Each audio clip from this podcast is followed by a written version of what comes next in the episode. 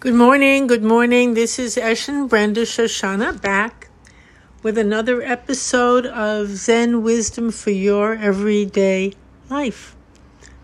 I said I'm back. I never went anywhere. I'm been here every day sitting on the cushion in my little spot where I sit and then record the podcast. Haven't gone away. You know, we think things go away and then they come back again. And when they're gone, oh my goodness, something's missing. They're not there. Interesting, interesting, interesting. such a simple point and such a source of pain that we all go through, including me, so much. this this feeling as if when when are they coming back? Or when is life coming back? or when is my health coming back? Or when is something, there's a feeling like we've lost something or that something is missing. And you know, much, much, much of the time we spend looking for it, searching for it. Where is it? What happened to my strength? What happened to my good mood? What happened to my, my friend? Where are they? What happened to the Zendo? What happened to me? All of these questions, they're gone. The feeling is they're gone and they're missing.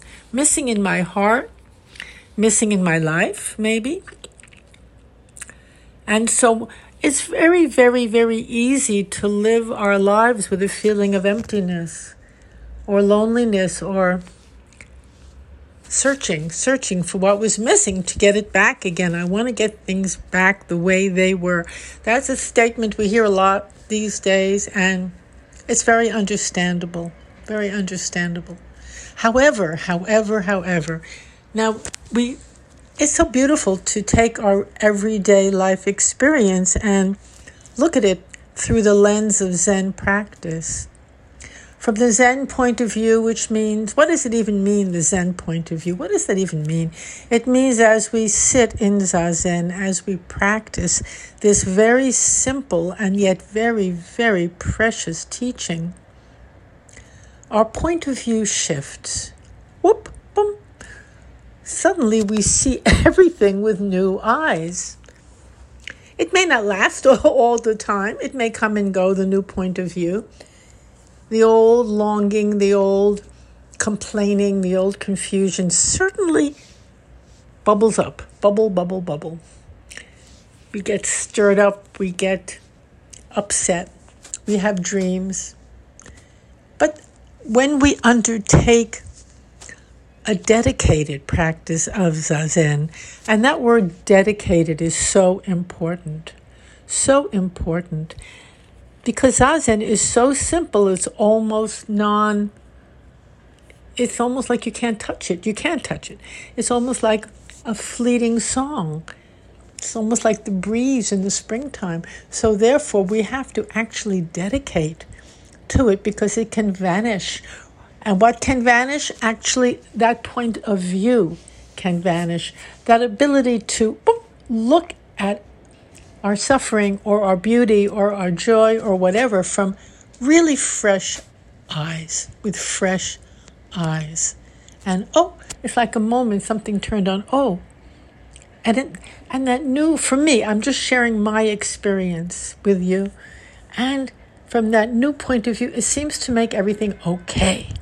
It's all right. One moment we might be complaining inside of ourselves, hurting, suffering, and then when we sit, when I sit, when we sit, or when or when the, the other point of view, chanting, what, working with a koan, whatever we're doing, whatever form of Zen, or cleaning the kitchen thoroughly, whatever form of Zen practice we're doing at the moment, that fresh point of view can pop, pops up. It does by itself. It just pops up, and and we see nothing is nothing is missing.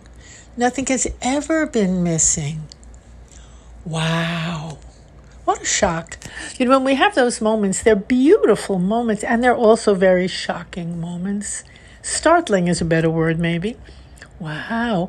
Nothing has ever been missing. And I've lived my life missing, missing, missing, or feeling the absence rather than feeling the presence of a person, of myself, of a situation. Feeling the disappointment rather than feeling the fulfillment and the joy. Now, that's a very fascinating and important phenomena, really, to talk about. How interesting it is. One moment we'll be yearning and longing, and maybe even in a dark place. The next moment filled with appreciation and delight. What is that? How can that even happen? What is that all about? What is that telling us? What is that showing us? Isn't it showing us that whatever our reactions and responses are, they have nothing to do necessarily with what's going on in our ostensible life. I like that word, ostensible. What seems to be our life. This person said this, this one called, this one didn't. I won that, I lost this, I was rejected here, I was accepted there. Events, events, endless events, events. But the pain or the joy we experience as a result of them has nothing whatsoever actually to do with these events themselves. Oh, it's a rainy day, I'm missing the sun. oh, they didn't talk to me at the party. I'm feeling so blue. The feeling blue has nothing to do with whether or not they talk to you at the party. The rain has nothing to do with missing the sun. All of these reactions and perceptions and responses to our so called, I like the word ostensible life, the life that seems to be happening all around us all the time, every moment. Our reactions, really, they have to do with not with that, but they bubble up from within, within, within, within. They're all bubbling up continuously from within. And just noticing that very fully, very, very fully is a big step. It's a big step. And we have to notice it again and again and again and again and again. Because there is the strong illusion that my responses have to do with something outside of me, and they don't. They don't. What's going on outside is just a slight little stimulus for maybe a lot of sorrow inside that comes pouring out, maybe a lot of rage inside that will come pouring out no matter what you do, no matter what happens. Nothing satisfies that rage. Keep pouring out, pouring out, pouring. The more you pour it out, the more you want it. It's like an appetite that you intensify. That's not what's going to take it away or make it better. To express it or to attach it to external events, not at all. I mean, you could go around looking for what's missing for the next 50 years of your life. If you think you found it, then again, it's gone and something else is missing. Or even if you have it, it's not it. It's not what you wanted. Something is still missing. Well, what's missing is you. You're real, the real you. You're missing. The deep heart I don't want to say the true vision because that implies that our other reactions aren't true. What I want to say is there are different ways of perceiving, of responding. They bubble up from within. And when we don't take all of the upset and the beliefs, something's missing, I've got to I've got to look. And then we listen to that feeling or thought and we go after it. We, we act upon it. When we stop acting upon all these different beliefs, thoughts, reactions, when we sit, which is what the fundamental practice of Zazen is, we just sit still and don't move and don't react. Enter the silence which means just be there, permitting that whole inner world to do its dance in front of you. And if you hear the cry, something's missing, doesn't mean you jump up from your cushion and start looking for it. You just sit down and ex- stay there without moving and experience that. Could be very painful, but you just experience it. Believe me, it's more painful to spend 50 years searching for something that you'll never find. Better to sit and experience that cry from within. And then a moment will come, oh my goodness, nothing is missing, everything is here. The day is as it is. I am as I am. And if I'm with it fully, what's missing? Nothing is missing. Nothing is wrong. Is it different from what I might have thought, imagined, wanted, expected, demanded?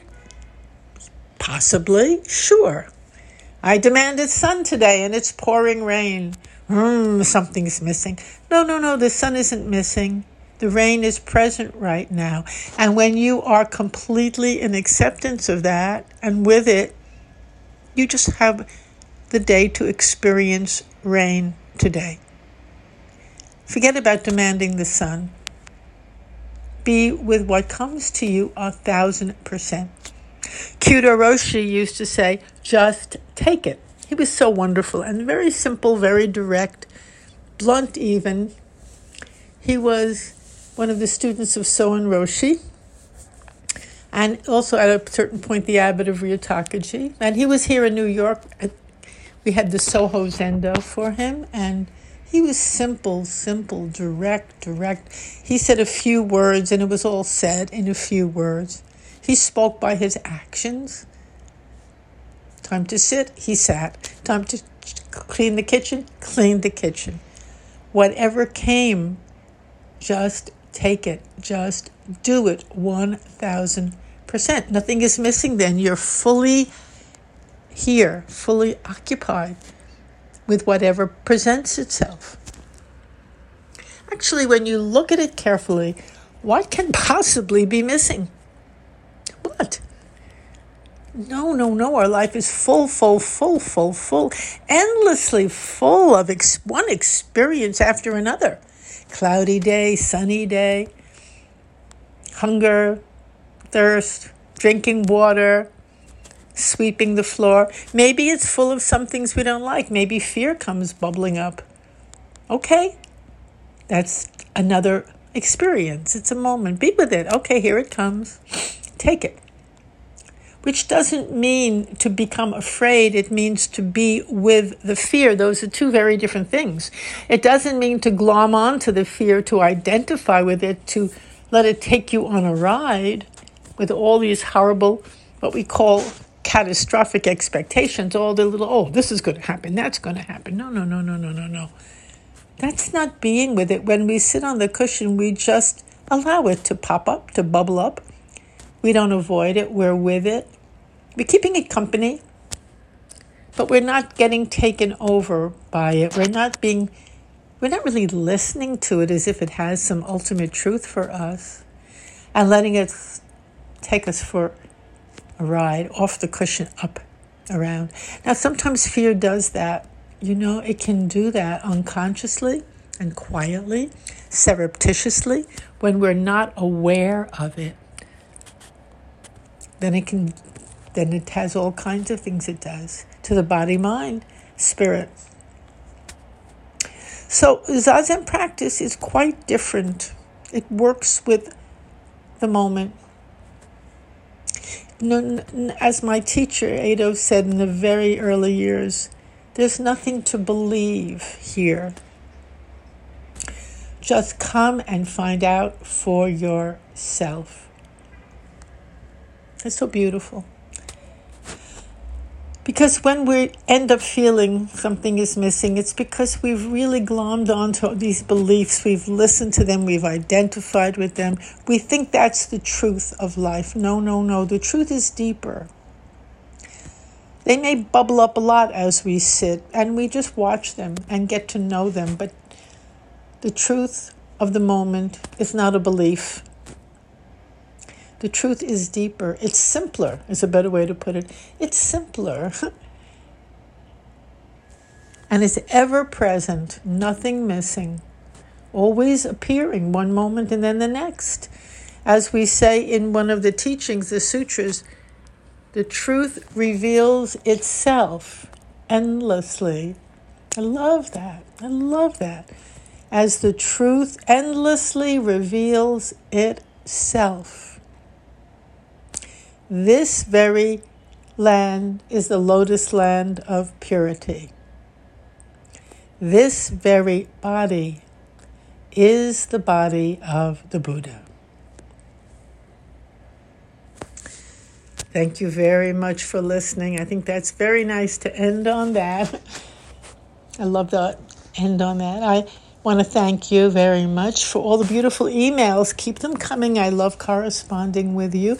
And I will announce that I'm going to have our Zen Play a workshop on May 20th, Thursday evening on Zoom. So if you are inclined to join us, you're most welcome. We're going to, it's about making your everyday life into a koan and working with your everyday life and seeing it and interacting with it as you would a koan. So we do, we act out different issues from our life and turn them into koans. And I'll work with you on the process of what a koan really is and how we engage with it. So if you're interested again in, in anything, talking to me about that or anything else, you can reach me at topspeaker at yahoo.com. And I thank you so much for listening. It's a pleasure to be with you today. Have a fulfilled day, not anything missing at all. Take good care. Bye.